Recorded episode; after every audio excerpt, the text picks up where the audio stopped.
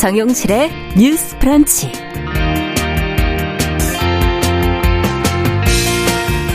안녕하십니까 정용실입니다. 대통령 직속 국민통합위원회가 어제 공식 출범을 했죠. 이 출범식에서 윤석열 대통령은 자유, 인권, 법치, 연대라는 가치를 통합의 밑거름으로 강조를 했고 김한길 위원장은 우리 사회 갈등을 극복할 구체적인 해법을 제시하겠다라고 밝혔는데요. 자, 위원회 구성부터 풀어야 될 과제까지 함께 좀 들여다보도록 하겠습니다. 네, 코로나19 재확산에 대한 대처로 개인 방역을 강조하고 있는 정부가 어제 자율적 거리두기 실천 방안을 발표를 했습니다. 지금 각 부처의 중점 조치가 다르다고 하는데요. 자, 시민들이 알아둬야 될 내용들이 무엇인지 저희가 좀 정리해서 전해드리도록 하겠습니다. 자, 기대해 주시고요. 8, 7월 28일 목요일 정용실의 뉴스 브런치 문을 엽니다.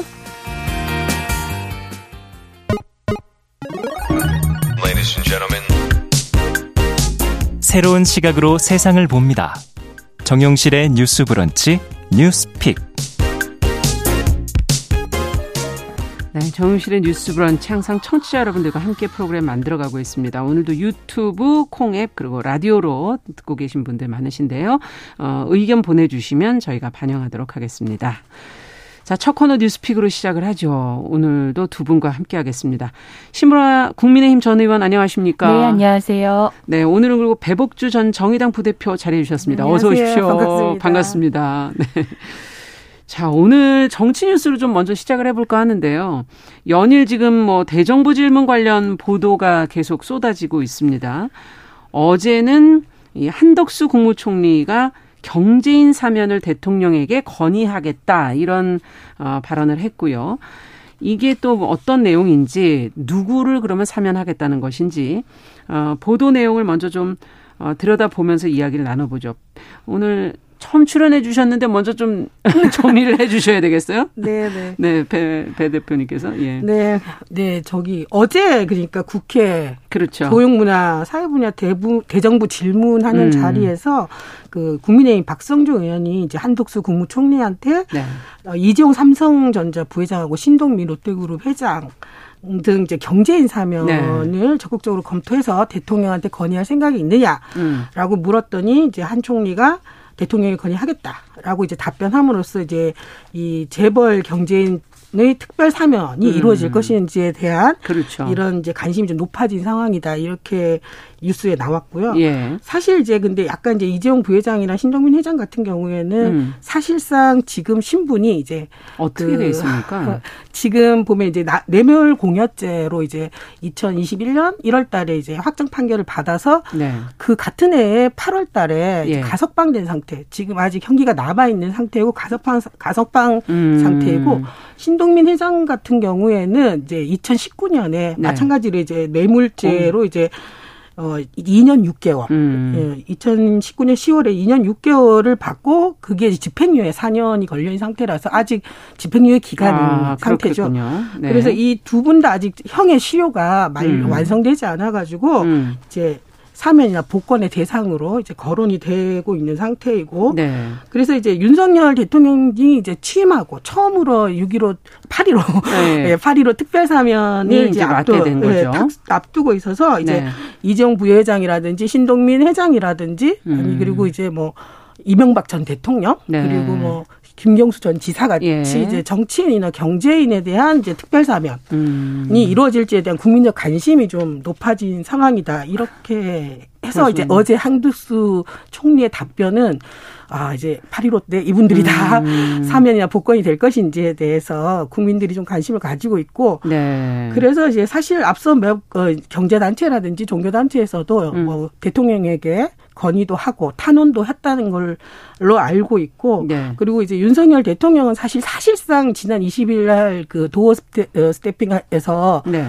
이거 이 사안에 대해서는 미리 사전에 음. 이야기할 사안은 아니다라고 이제 즉답을 하지 않은 상태이고 그렇군요. 한동훈 그 국무총리도 26일 날 이제 대통령실에 법무부 업무보고 후에 이제 브리핑하는 자리에서 본인이 이걸 사전에 기준이나 음. 방향을 말하는 건 부적절하다. 음. 요 정도로 이제 언급한 정치권에 이제 정부 입장은 그렇게 지금 나오고 그렇군요. 있는 상황입니다. 네, 한동훈 법무장관의 얘기까지 얘기를 해주셨는데, 자 지금 꾸준히 사실 이 재벌 총수 사면 얘기가 있었어요. 네. 지금 그래서 이제 과연 결단을 내릴 것인가 하는 게 이제 관심이 쏠리고 있는데 두 분께서는 가능성을 어느 정도로 지금 보고 계시는지 먼저 아, 신보라 의원께서는 어떻게 보십니까? 어, 저는 뭐 지금 국민적 분위기나 음. 대내적인 어떤 경제 여건이나 네. 그리고 좀 계속해서 어, 이렇게 정치권에서도 물음이 있었고, 음. 실은 한덕수 국무총리도 그 전에는 좀 원론적인 답변을 하다 조금 더 구체화된 이렇게 답변이 나온 이 과정에서 봤을 때는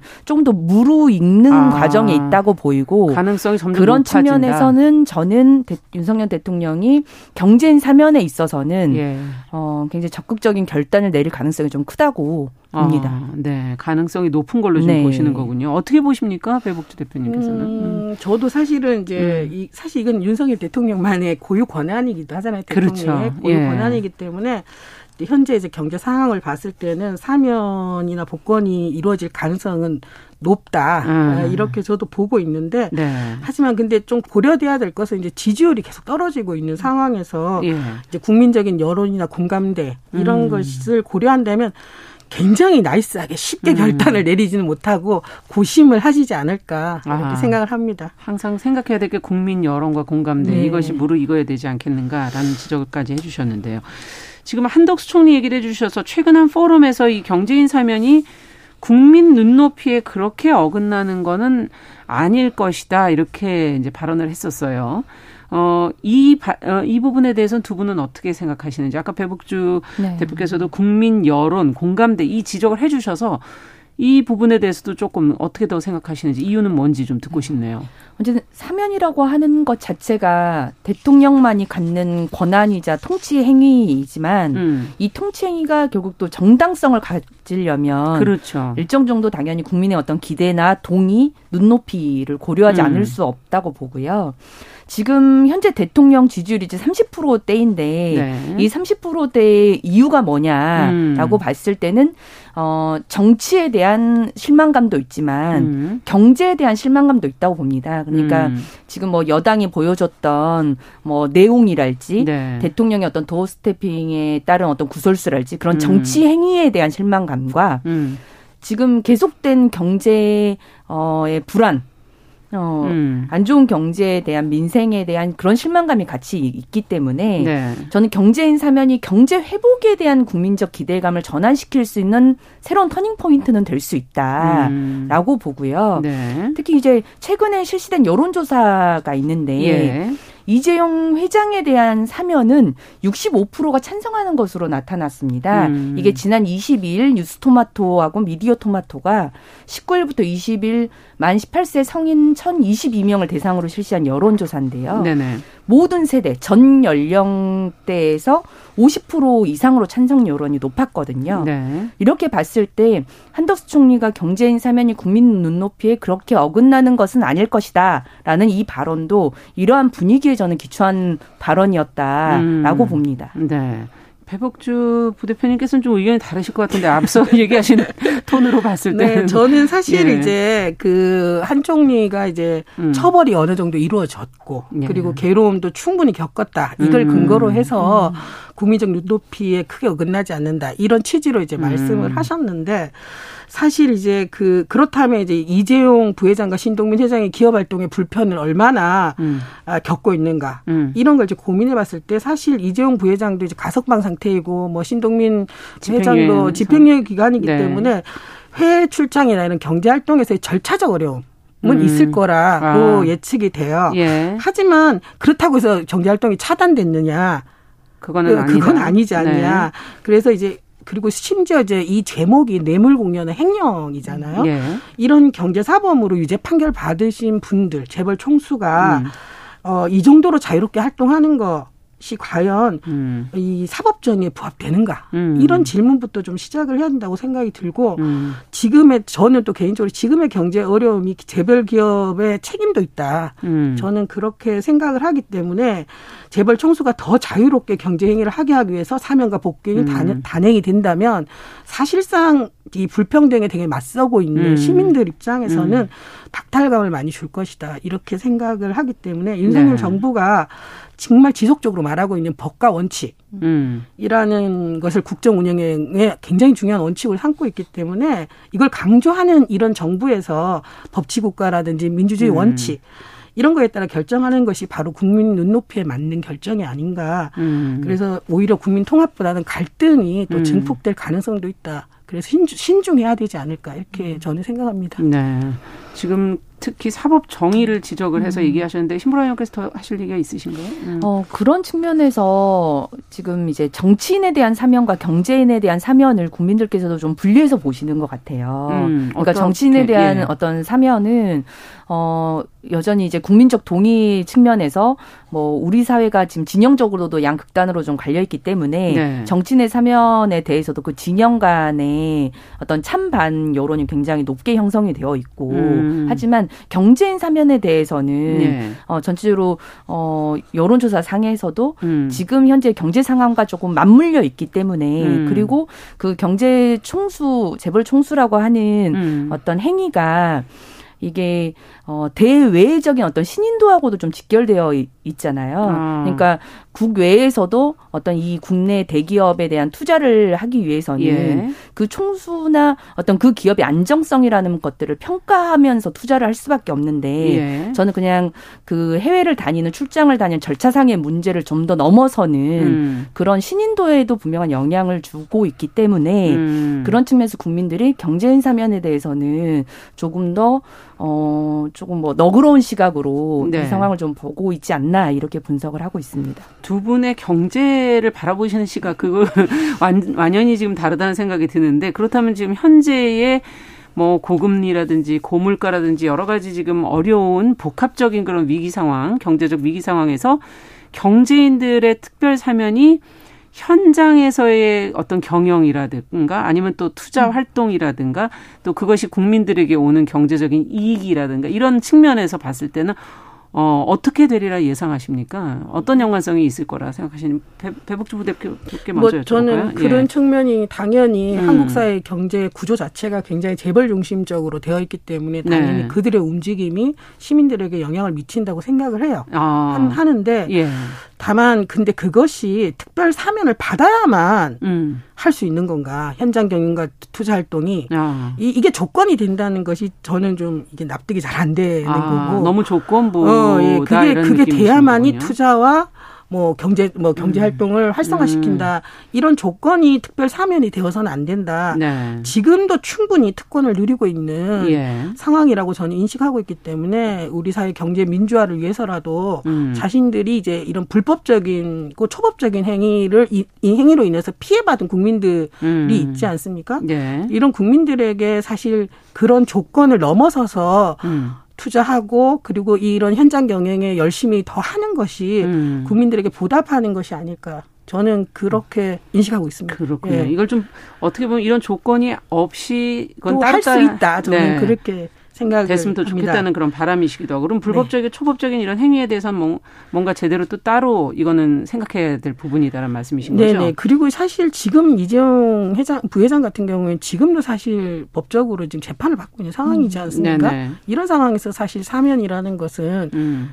그, 그, 지금 현재 재판에도 영향을 미칠 수 있고, 음. 그래서 이런 불법과 위법과 이런 초법적인 상황의 재벌 총수의 문제는 법과 원칙으로 다루고, 음. 경제에 대해서는 그들, 그, 그, 지금도 사실은 가석방이나 집행유예라는 음. 사실 시민들보다는 조금 더 저는 형량적으로는 네. 낮은 영향을 받을, 받았다. 음. 그런 특권적 위치에 있기 때문에 그렇다. 그러면 음. 그걸 가지고 본인들이 국민들에게 입, 했던 이런 피해 음.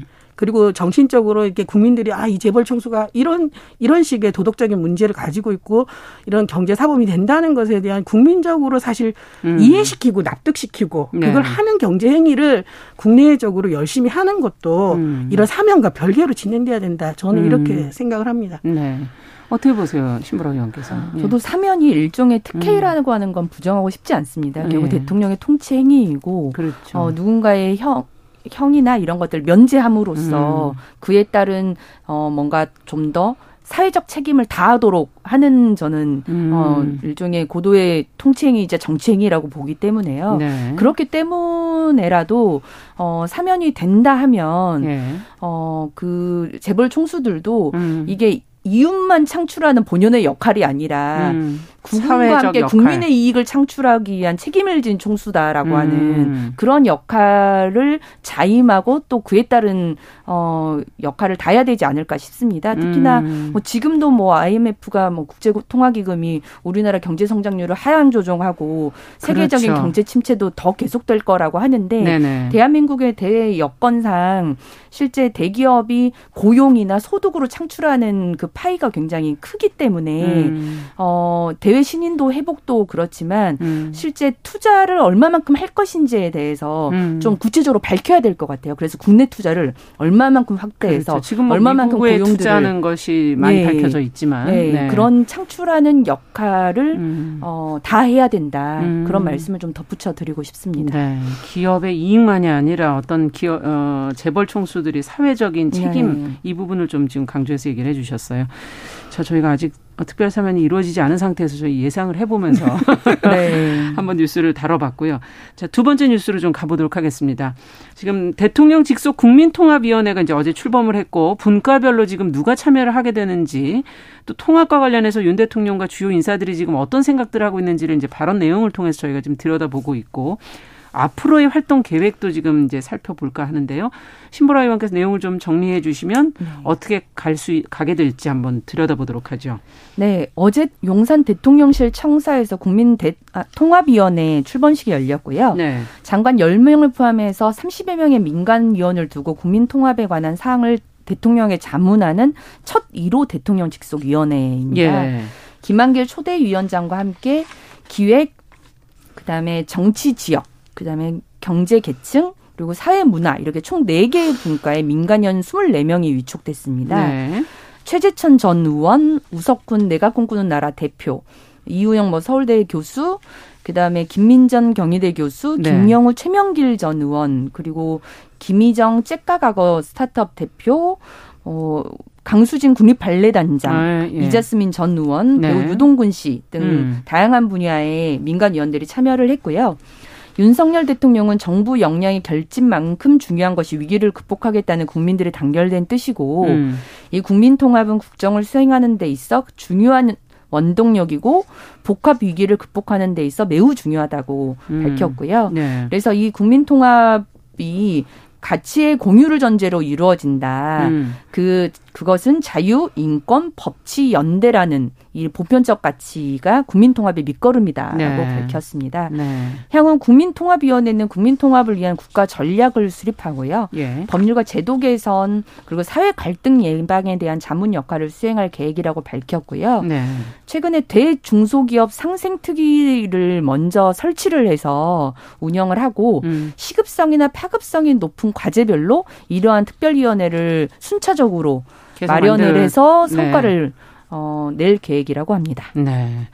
자, 지금 처음에 얘기해 주신 게 이제 이 참여하는 분들의 네. 어떤 면면을 지금 좀 어, 얘기를 해 주셨는데 어떻게 보시는지 일단 어 면면에 대한 평가부터 좀 들어볼까요? 음, 네. 배북주부 대표께 좀 먼저 저도 여쭤볼까요? 사실 음. 그뭐 정부 이제 위원회 같은 데 많이 참여를 음. 해봤는데 네, 엔조, 엔조 활동할 때. 근데 이번에 이제 보니까 학자, 연구자 그리고 음. 전직 정치인 뭐 물론 이제 현장 분도 몇 분 계시긴 한데 예. 이런 분들이 이제 주축으로 된 위원회 구성이더라고요. 음. 네. 근데 이제 저는 좀 아쉬운 거는 그런 것 같아요. 이 국민통합위원회가 사실 국민의 갈등, 음. 분열 이런 음. 해법 해법을 좀 제시한다.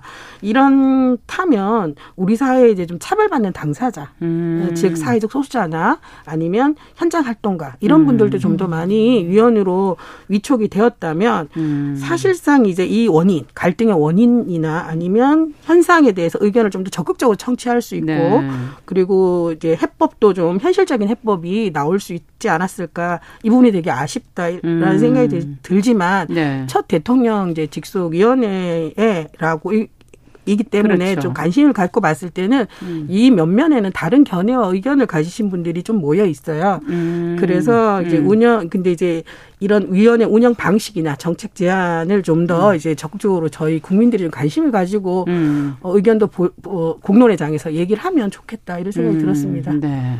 그래도 어느 정도의 기대를 하고 계신 것 같은데 신보라 의원께서는 어떻게 보세요? 우선 그 초대 위원장인 김한길 위원장부터 네. 민주당의 당 대표, 그다음에 국민의당 그 안철수 선대위원장을 여기만 대표적인 진보 인사잖아요. 그렇죠. 그리고 어 후보 시절에 새시대 준비위원회 위원장을 맡았고 또 인수위에는 바로 또 국민통합위원장을 맡았기 때문에 네.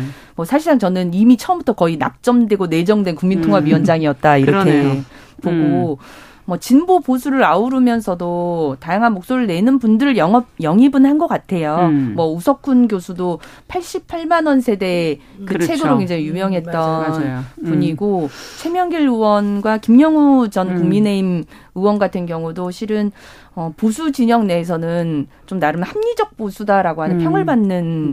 분이고 최명길 네. 의원은 민주당 또 소속 음. 의원이라서 뭔가 진보 보수를 조금 아우르는 역할은 좀 음. 어, 할 수 있겠다. 음. 다만 24명이라고 하는 민간위원이 예. 지금 우리 이 시대가 겪고 있는 모든 갈등 네. 어, 그런 것들을 대표하거나 음. 의견을 대표할 만한 모든 분들이 구성됐다고 보기는 어렵기 때문에 그렇죠. 그 통합위원장이 말씀하신 것처럼 음. 향후에 여러 특별위원회 성격에서 음. 다시 특별위원회를 구성하면 그것과 관련한 또, 또 현안과 관련한 음. 분들을 참여시키기 때문에 그런 음. 방식으로 보완을 하면 좋지 않을까라는 생각이 듭니다. 네. 지적해 주신 것처럼 뭐 현장 당사자라든가 이런 분들이 좀더 네. 들어간다면 더 현실적인 해법이 되지 않겠는가 하는 지적도 해 주셨고요.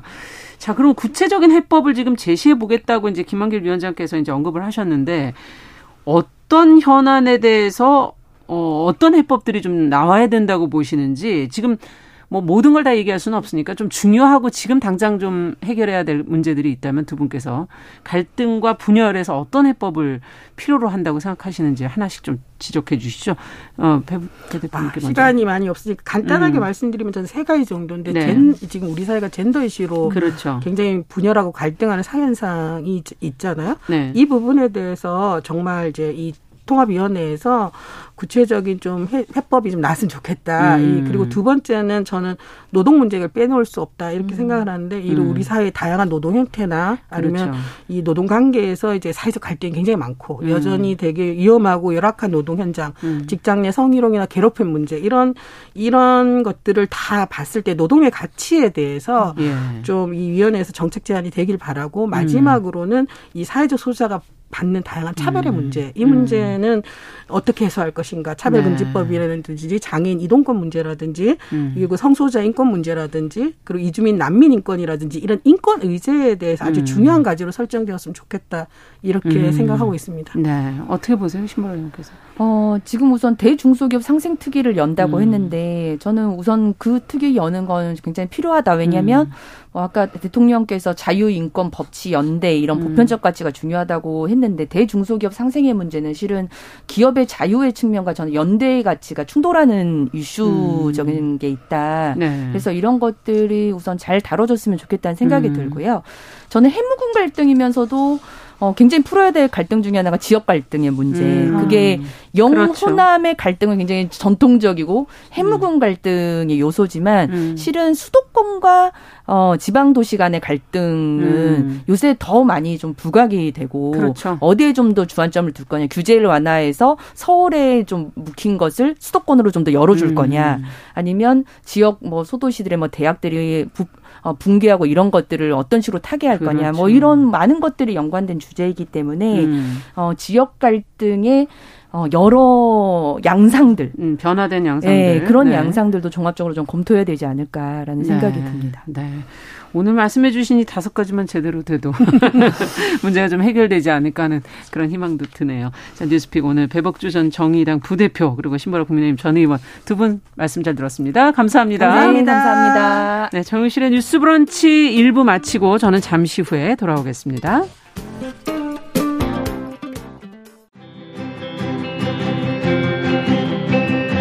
누군가는 아깝다고 생각할 우리 사회의 다양한 비용들과 푼돈들, 음. 삶의 전선에서 음. 최선을 다하고 살아가는 우리의 모습도 제 몫에 맞는 평가와 그에 합당한 시선이 좀 필요한 시점이 아닌가 하는 생각을 해충이다, 이충이다. 이거는 네. 순전히 사람의 그 아. 그 잣대로 이야기를 하는 거예요. 음. 곤충이 우리 사람보다 몇 억 년 먼저 지구에 나왔거든요. 호모 사피엔스의 선배다 이렇게 얘기를 해요.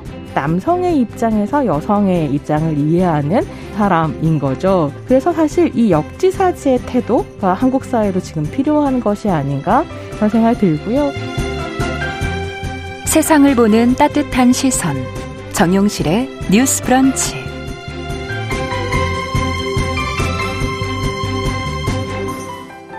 네, 정용실의 뉴스 브런치 듣고 계신 지금 시각 11시 31분입니다.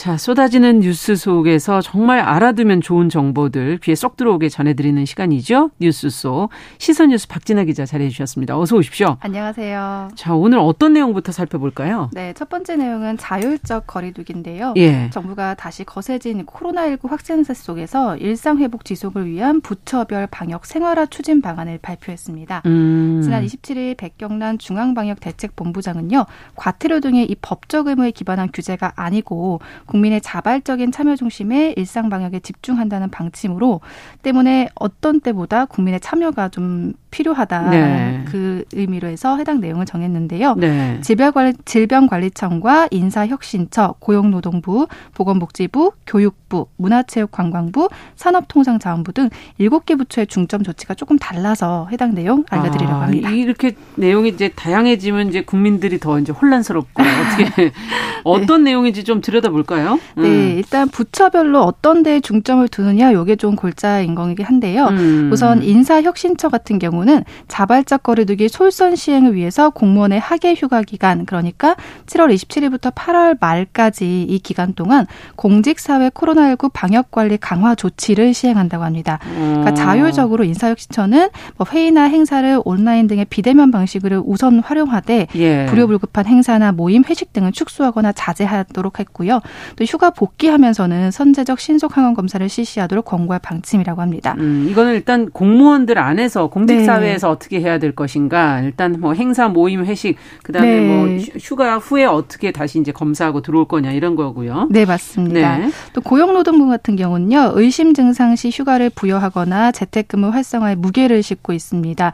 또 코로나19 의심 증상이 있을 때 유급 휴가와 병가 등 약정 유무급 휴가, 연차, 가족 돌봄 휴가 등의 사용 여건을 보장해 줄 것을 각 사업장에 적극적으로 이렇게 해 줬으면 좋겠다라고 권고한다고 음, 합니다. 강제 사항은 아니지만. 네, 맞습니다. 네, 의심 있으면 의심 증상이 있으면 휴가를 가라. 네. 재택근무를 좀 더 많이 해라. 네. 지금 이제 그런 얘기군요. 네, 그렇게 네. 사업장에 권고를 하고요. 보건복지부 같은 경우는 지난 25일부터 요양병원이나 시설 등의 감염 취약 시설에 대해서 외부 감염 요인을 선제적으로 차단하기 위한 조치를 전면 시행 중에 아, 있는데요. 네. 종사자 선제 검사는요. 돌파 감염, 접종 효과 감소 등을 고려해서 종사자의 이 예방 접종이나 확진 이력하고 상관없이 음. 주 1회 PCR 검사를 시행하는 겁니다. 주 1회. 네, 어. 그래서 요양병원 관계자들, 감염 취약 시설 관계자들은 주 1회 PCR 검사를 시행하고요.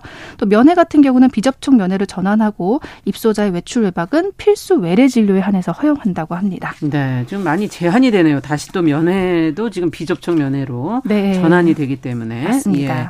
자, 그러면 교육부 아까 있었죠? 교육부 남아 있었죠? 맞습니다. 음. 그 내용도 좀 전해주세요. 네, 우선 교육부는 지금도 이제 방학이 있잖아요. 아, 그러네요. 그렇죠. 그래서 어. 학교 학원 방역 관리에 또 집중한다고 합니다. 특히 학원은 원격 교습 전환을 적극적으로 권고하고요. 물, 네. 물론 필수는 아니지만 어. 네, 코로나19 의심 증상이 있는 학원이나 종사자 또 원생의 등원을 좀 자제해 줄 것을 요청하고 있습니다. 예. 또 학원 주관으로 실시하는 단체 활동 같은 것은 이왕이면 하지 않도록 적극적으로 권고하고 아, 있습니다. 방학이기 때문에 학교보다 지금 학원 쪽을 조금 더 무게를 싣고 있군요. 맞습니다. 맞습니다. 네. 또 문화체육관광부도 좀 살펴볼 만한데요. 최근에 대규모 공연이나 프로스포츠 리그 관객이 증가하면서 음. 밀집 밀접 환경 조성으로 인한 감염 확산이 좀 되고 있고 지금 논란이 음. 되고 있거든요.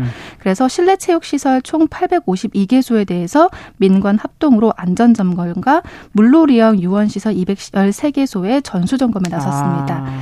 최근에 이제 물과 관련돼서 이제 코로나19가 취약하다라는 음. 것 때문에 음. 콘서트나 이런 것들이 문제가 됐기 때문에 맞아요, 맞아요. 네, 조금 더 살펴볼 필요가 있을 것 그렇네요. 같습니다. 음. 네, 마지막으로 산업통상자원부는요. 마트나 백화점 관련된 내용인데요.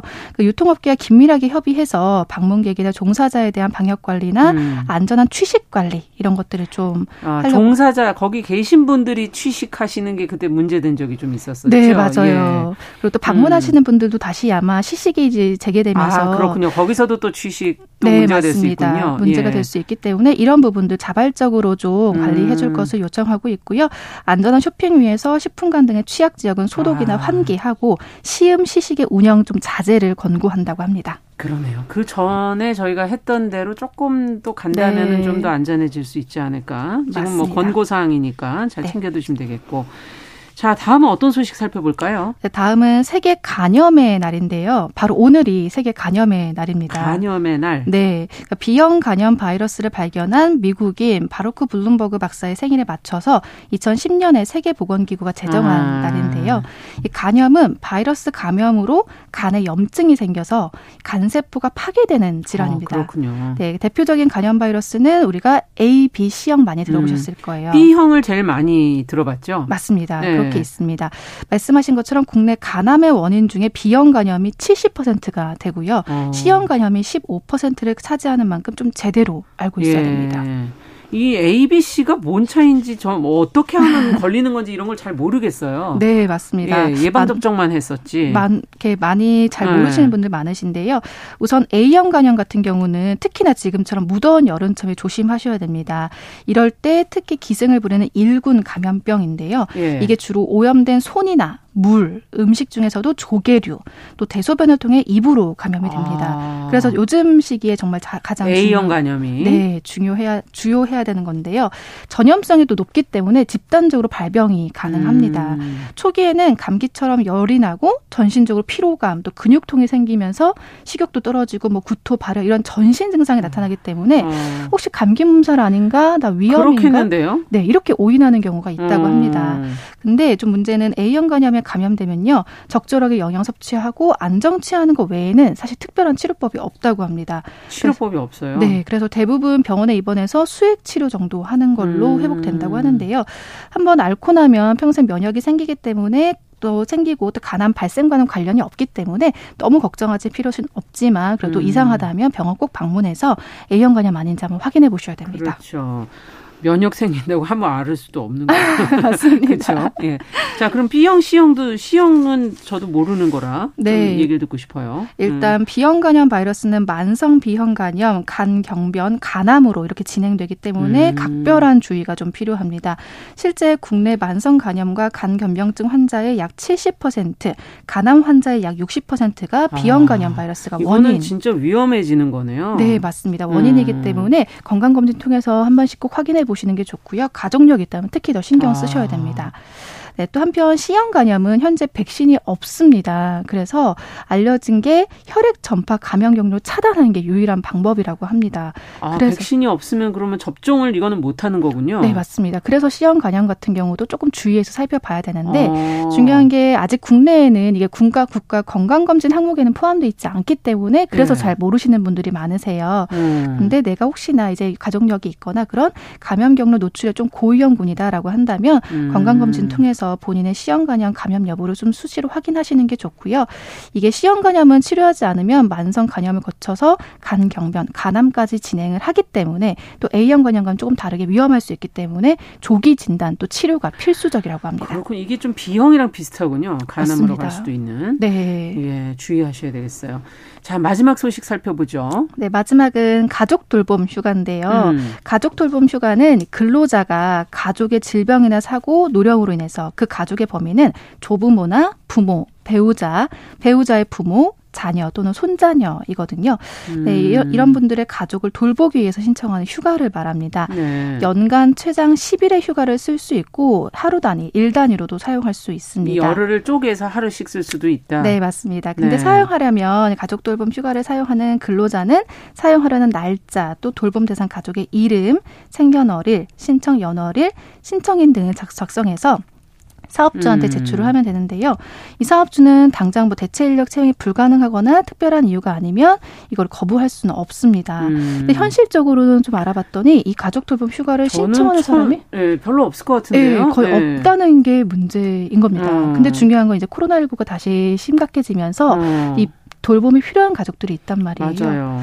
네, 그래서 이제 국가에서 이 가족 돌봄 휴가를 조금 손을 봤는데요. 음. 왜 이렇게 사용하는 사람이 없냐면 일단 근본적으로 사업장에서는 가족 돌봄 휴가 같은 경우는 통상 무급으로 부여를 음, 합니다. 그렇죠, 그렇죠. 네, 그렇기 때문에 아무래도 생계와 직결된 분들 아. 같은 경우는 쉽게 사용하실 수가 없는 맞아요. 거죠. 네, 그래서 이제 코로나19 6차 대유행 본격화에 앞서서 음. 어, 하루에 코로나19 감염으로 가족 돌봄이 필요한 사람들에게 하루에 5만 원씩 최대 열흘까지 그러니까 총 50만 원의 음. 긴급 지원이 된다고 합니다. 네. 그렇기 때문에 반드시 필요하신 분들 있다면 내용 챙겨두셨다가 체크하시면 될 것 같고요. 음. 또 이렇게 코로나19가 좀 10만 명이 넘어가면서 확진자가 많아지면서 그렇죠. 관련 소식들이 또 나올 텐데 그럴 때마다 제가 필요한 이야기들 음. 좀 챙겨서 전달하도록 하겠습니다. 맞습니다. 정부 정책이 나오지만 그게 이제 생활에 어떻게 또 쓰이실 수 있는지 저희가 네. 챙겨드리도록 하겠습니다.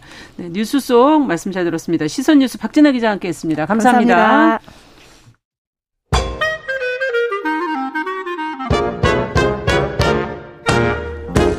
모두가 행복한 미래 정용실의 뉴스 브런치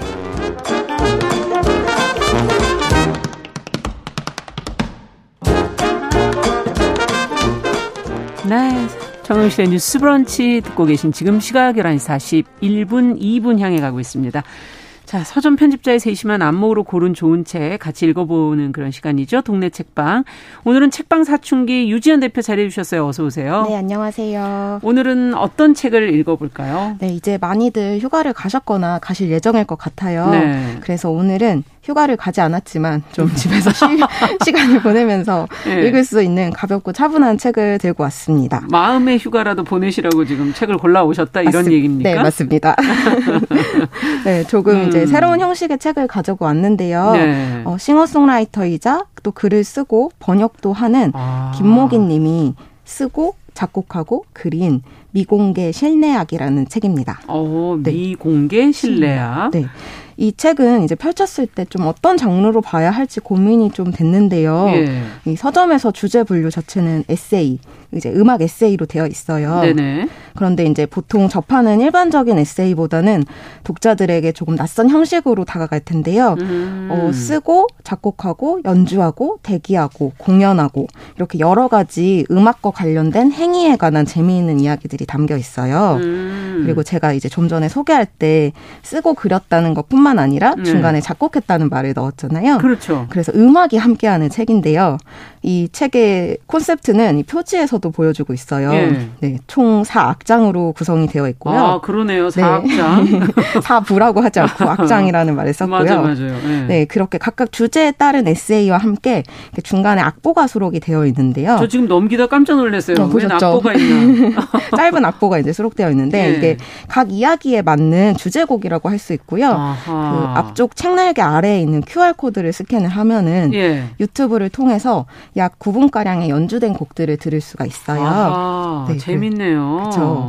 그래서 작가는 이렇게 도시의 이웃이란 깊이 알진 못해도 가장 많이 보게 되는 음. 이들이다. 그 묘한 인연을 글과 음악이라는 영원한 시간으로 기념하고 싶었다.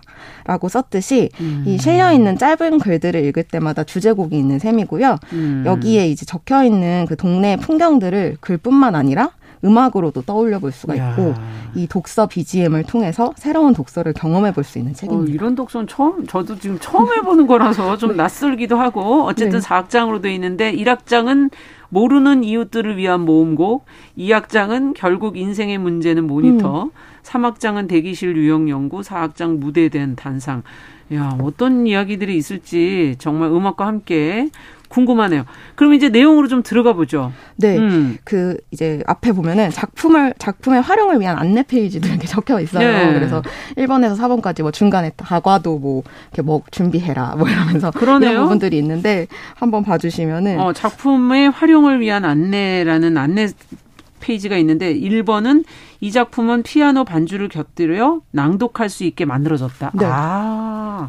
피아노 반주를 가지고 네, 들으면서 이제 어. 낭독도 하고 또 이제 멈추었다가 다시 또 다음 페이지를 있고. 넘기고. 네. 두 번째는 낭독자와 피아노 반주자는 서로 초대할 경우 마실 것과 간단한 다과를 준비한다. 누군가를 초대할 수도 있습니다. 그러니까 내가 낭독자면 피아노 반주자를 초대해야 되고 내가 피아노 반주자면 낭독자를 초대해야 될 거 아니에요. 네, 근데 이제 또 유튜브가 있으니까 아까 말씀드린 것처럼 아하. 그걸 이제 틀어놓고 이웃 뭐 수도 친구들과 만나서 얘기를 나눌 수도 있을 것 같아요. 와, 세 번째는 다음 페이지의 주제 멜로디는 시작과 끝 그리고 낭독을 위한 22편의 글 사이마다 네. 연주를 한다. 음. 총 23번 연주하는 것이 원칙이지만 상황에 맞춰서 생략해도 된다. 4번은 낭독 중에 반주자는 각 글에 포함된 멜로디를 참고해서 즉흥적으로 또 연주할 수 있다. 아, 다섯 번째는 중간에 등장하는 간주곡은 변화를 주고 싶을 때 주제 멜로디 뒤에 붙여서 연주할 수도 있다. 음. 와. 그러니까 어떻게 이 책을 활용하라는 활용 팁이네요. 네, 활용 팁이 적혀 있고 어. 조금 어렵게 다가갈 수도 있는데 이제 이 활용 팁을 보고 나면은 음. 이런 식으로 이제 낭독도 해볼 수 있고 연주도 해볼 수 재밌는데요? 있고 다양하게 이제 음. 네, 책을 좀 읽는 방법이 좀 새로운 편인데요. 네. 이렇게 이 1악장이 모르는 이웃들을 위한 모음곡이잖아요. 네네. 그런 제목처럼 우리의 생활과도 가장 가까운 그래서 이제 공감할 만한 소소한 어. 동네 일상이 담겨져 있어요. 아. 이 소재를 보면은 뭐 자라 이제 그 하천에서 볼 수 있는 자라, 어, 자라, 그리고 카페, 고교생들, 뭐 저녁에 중고 서점, 음. 건물주, 정육점 주인, 슈퍼 주인, 뭐 은행 앞에 참새들 등이 음. 책에 이제 실린 아까 그 23번의 멜로디들은 네. 이렇게 동네 이웃에게서 영감을 얻어서 만들어졌어요. 곡이 완, 어, 이 곡들이 참 생활 밀착형이에요. 네, 생활 밀착형이에요. 근데 또 들으면 또 기분이 되게 좋아지는 어. 음악들인데 그 이제 작가가 이제 관찰자로 동네와 이웃의 일상을 살피면서 음. 우리가 막 저 사람의 이름을까지는 좀 모르지만은 음. 계속해서 이제 마주치는 존재들이 있잖아요. 네. 그들을 향해서 이제 다정한 단상들을 남기고 있어요. 그래서 읽다 보면 이게 좀 진짜 이야기 이야기 같기도 하고 음. 아니면 작가가 좀 상상해본 이야기 같기도 음. 하고 이런 풍경들이 담겨 있고 이게 이제 음악과 함께 듣는 책인 만큼 글로써 다가오기도 하지만 이렇게 악보로 그려진 음악을 들으면서 상상했을 때 독자들 스스로도 이제 내가 본 음. 장면들을 좀 그려볼 수 있게 만드는 거고 네 그래서 타인의 경험이 이렇게 개인의 경험으로 좀 바뀌어지는 순간을 경험하고 음. 또 문학과 음악이 만났을 때 좀 새로운 상호작용이 있구나 이런 것도 좀 느껴볼 수 있게 되는 것 같아요. 같이 가는 경우가 참 많죠. 네, 맞아요. 예, 문학 행사 가보면 음. 또 음악이 항상, 항상 있고 네, 맞아요. 예, 연결성이 있는데 이걸 한번 활용해 보시면 더욱 좋을 것 같고 네. 2악장으로 가보죠. 네, 2악장은 이제 아까 말씀하신 것처럼 음. 결국 인생의 문제는 모니터, 뭐 이렇게 음. 대기실 유형 연구, 무대에 대한 단상 이렇게 3, 4악장으로 이어지는데 음. 어, 이제 작가가 음악가이다 보니까 아무래도 자신이 공연을 하면서 음. 겪은 그 무대 안팎의 경험들도 이 책에서 아. 다루고 있어요. 그래서 어쩌면 이제 개인적 경험이긴 하지만 우리 모두가 경험할 수 있는 그런 지점들을 좀 밑에 있게 엮어서 보여주고 음. 있고요. 저는 이제 특히 3악장 대기실 유형 연구가 되게 좀 재밌었는데. 대기실이라는 건 뭐 공연하기 전에 직전에 대기하는 네 맞아요. 그 대기실의 네. 모습을 24가지로 무려 분류를 하셨어요. 많은 대기실을 가보셨나 보다. 진짜 다양한 행사를 하셨던 것 같아요. 네. 그래서 이제 어떤 날에는 주방 도구들과 함께 주방에 있다가 노래를 하러 가기도 하고. 이건 뭐 가정집이었나요? 네, 약간 그런 형식의 또 공연 정도 가보셨나 네. 봐요. 그리고 이제 관객과 화장실에서 만났다가 그 다음에 다시 또 공연을 하러 아, 이건 너무 하고. 공감되는데 저도 방송하다 가끔 밖에 뭔가를 하러 가면 마주치시죠. 화장실에서 관객을 만날 때 많아요. 맞아요. 네. 그리고 나서 또 이렇게 올라가서 때 좋아하고 계시잖아요. 어, 민망해. 그런 경우가 있고 네. 또 이제 담당자 가 올 때까지 이 이좀 이 부대는 좀 특별했어요. 이렇게 옆에 있는 남의 집에서 대기하다가 나오게 되는 경우도 있다고 이런 재미있는 에피소드들이 남의 집에서요? 네, 그러니까 옆집에 있다가 그본 무대는 바로 또 그 옆집이었나 봐요. 그래서 남의 집 집기를 이렇게 유심히 보다가 나온 적이 있었다라는 얘기도 어, 정말 다양한 공연장에서 하셨나 보다. 네. 맞아요. 그리고 여기 이제 라디오 방송국 대기실 이야기도 등장하기도 하고 네. 이런 식으로 이제 어떤 대기실의 유형 연구 이런 것도 너무 재밌는 KBS 일라디오 대기실은 어떠세요? 어 뭔가 너무 춥죠. 아, 아니요 춥지 않아요. 선선해서 좋아요. 선선해서 좋아요. 네. 어, 자 정말 이게 너무 여러 가지로 얘기가 재밌는데. 네. 어, 여백이 근데 책을 넘기다 보니까 이렇게 많나? 어, 네, 맞아요. 네, 이런 생각을 잠시 했고, 음. 뭐 그림도 좀 있고, 악보도 있고, 글도 있고, 너무 다양해요. 네. 그래서 마치 약간 음. 작가의 음. 작업 노트 같은 느낌도 또 들고 맞아요. 약간 일기장처럼 음. 느껴지기도 하더라고요. 음.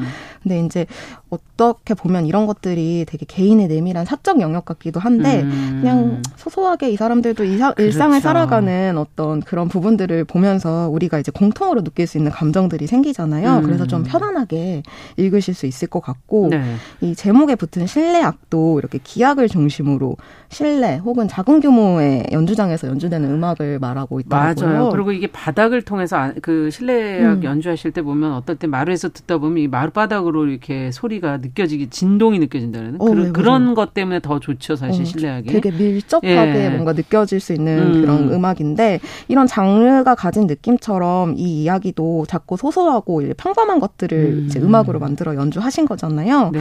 그래서 좀 이 실내악이라는 장르도 그렇고 그러네요. 이 작업 노트나 일기 같은 형식도 그렇고 음. 좀 이렇게 작가가 보여주고자 하는 이런 평범하고 일상적이고 약간 무심하게 지나치는 이 풍경들 음. 이런 것들이 우리한테 좀 가끔은 새로운 영감을 줄 수 있다.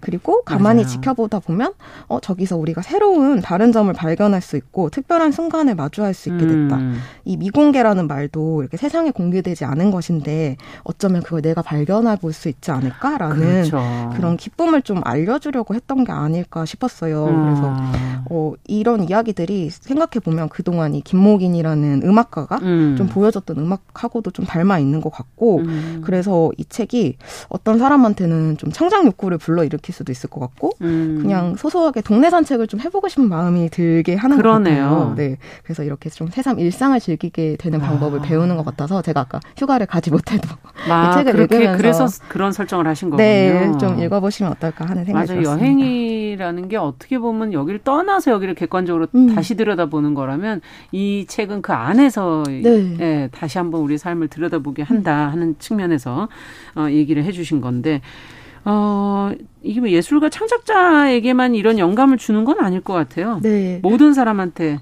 이런 게 필요한 게 아닌가 이런 생각도 들고. 맞아요. 그렇게 음. 익숙하게 보는 풍경을 통해서 우리가 좀 다르게 사유할 수 있는 지점들이 있잖아요. 음. 그래서 이제 이 사학장인 무대에 대한 단상은 음. 좀 앞에 이야기들과 좀 결이 좀 다른 느낌인데 음. 좀더 냉철하게 우리가 우리 사회에서 보는 무대에 대한 개념이나 관념에 대한 작가의 생각을 좀 드러내고 있어요. 음. 예를 들어서 그냥 어떻게 보면 하나의 선에 불과할지도 모르는 무대를 두고 사람들이 이제 무대 위와 뭐 뒤 이런 이런 식으로 음. 구분을 짓고 이렇게 거짓을 진실로 믿고 알면서도 모른 척하고 뭐 음. 이렇게 무대 위의 존재들의 연기에 때로는 어 속였다 이렇게 음. 거짓 이렇게 분노하기도 한다면서 이렇게 음. 미디어나 우리 사회의 현상 속의 모순들을 좀 이야기를 하기도 하고 네. 이런 경계에 대한 이야기를 조금 하고 싶은 마음도 있으셨던 것 같아요. 음. 그래서 어, 조금 냉정한 이제 어투의 어떤 음. 이렇게 좀 글이 나와 있고 좀 다르군요 문체가. 네네 네. 조금 나와 있어요.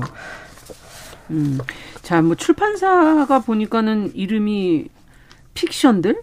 네. 예, 이 출판사가 픽션들이라고 돼 있는데 특별한 이야기가 있다면서요, 이 출판사도? 네, 의미 그대로 이 출판사의 이름은 픽션이나 픽션에 가까운 것들을 만들고 있는데 음. 어, SF 소설을 내기도 했고 음. 또 악보집을 내기도 했고 음. 뭐 시내 에세이를 출간도 했었는데 여기서 재밌는 게 이제 문학 포스터 팔불출이라는 게 있어요. 어. 그런 걸 만들고 계시는데 이게 싱어송라이터들의 그 귀여운 반려견과 반려묘들의 사진과 에세이가 담긴 보는 음. 에세이, 읽는 포스터라는 콘셉트로 이제 만들어지고 있는 재밌네요. 네, 문화 포스터가 있고 어, 이 출판사는 사실 그 뮤지션이자 디자이너이기도 한 이하림 님이 만드신 출판사예요. 그래서 이렇게 어, 뮤지션들이 같이 네. 하는 게 많군요. 맞아요. 네. 새로운 영감을 찾는 일들을 같이 모색하고 있으신 것 같고 음. 어, 오늘 소개해드린 미공개 실내악은 그 픽션들 출판사의 새로운 시리즈인데 음. 제가 계속 형식이 특이하다고 말씀드리고 있었는데 그렇죠. 네, 그것처럼 이 시리즈는 누구나 자신 안에 헤아릴 수 없는 1인들이 있다. 그래서 많죠. 어, 한 사람이 쓰는 여러 모양의 글을 형식의 음. 구분 없이 한 다발로 묶는다는 콘셉트를 지니고 있어요. 음. 그래서 아까 이렇게 좀 비슷한 이야기를 하면서도 마지막에 이렇게 문체가 달라지는 것처럼 그렇죠. 좀 다른 나의 모습도 보여줄 수 있는 거를 이제 하나의 책으로 묶어내는 콘셉트인데 음. 그래서 이렇게 새로운 개념의 독서나 책 읽기를 좀 제안하고 있는 것 같고 음. 사실 책을 읽을 때 또 저도 항상 음악 같이 네, 맞아요 들어요. 음악을 많이 네. 듣잖아요 예. 그래서 그런 면에서 각각의 이야기마다 그에 맞는 음계로 작곡을 하고 배경 음악을 붙이고 있어서 좀더 음. 재밌었던 것 같습니다 그렇군요. 야, 그럼 오늘은 음악을 안 듣고 끝내면 안 되겠는데요? 네, 붙여주시면 좋을 것 어, 같아요. 어, 오늘은 음악을 반드시 듣겠습니다. 책방 사춘기 유지현 대표와 함께한 동네 책방. 오늘은 뮤지션 김목인의 글과 음악 또 그림을 만날 수 있는 책 미공개 실내악 같이 읽어봤습니다. 어, 말씀 잘 들었습니다. 오늘 끝으로 김목인 님의 음, 곡 저희가 준비해 놓고 있습니다. 네. 수고하셨습니다. 네. 감사합니다. 감사합니다. 네, 정용실의 뉴스 브런치 목요일 순서도 같이 인사드리고요. 아, 김목인의 다르다는 건 들으면서 이 시간 마무리하죠. 저는 내일 뵙겠습니다. 안녕히 계십시오. 얼마나 좋은 일인지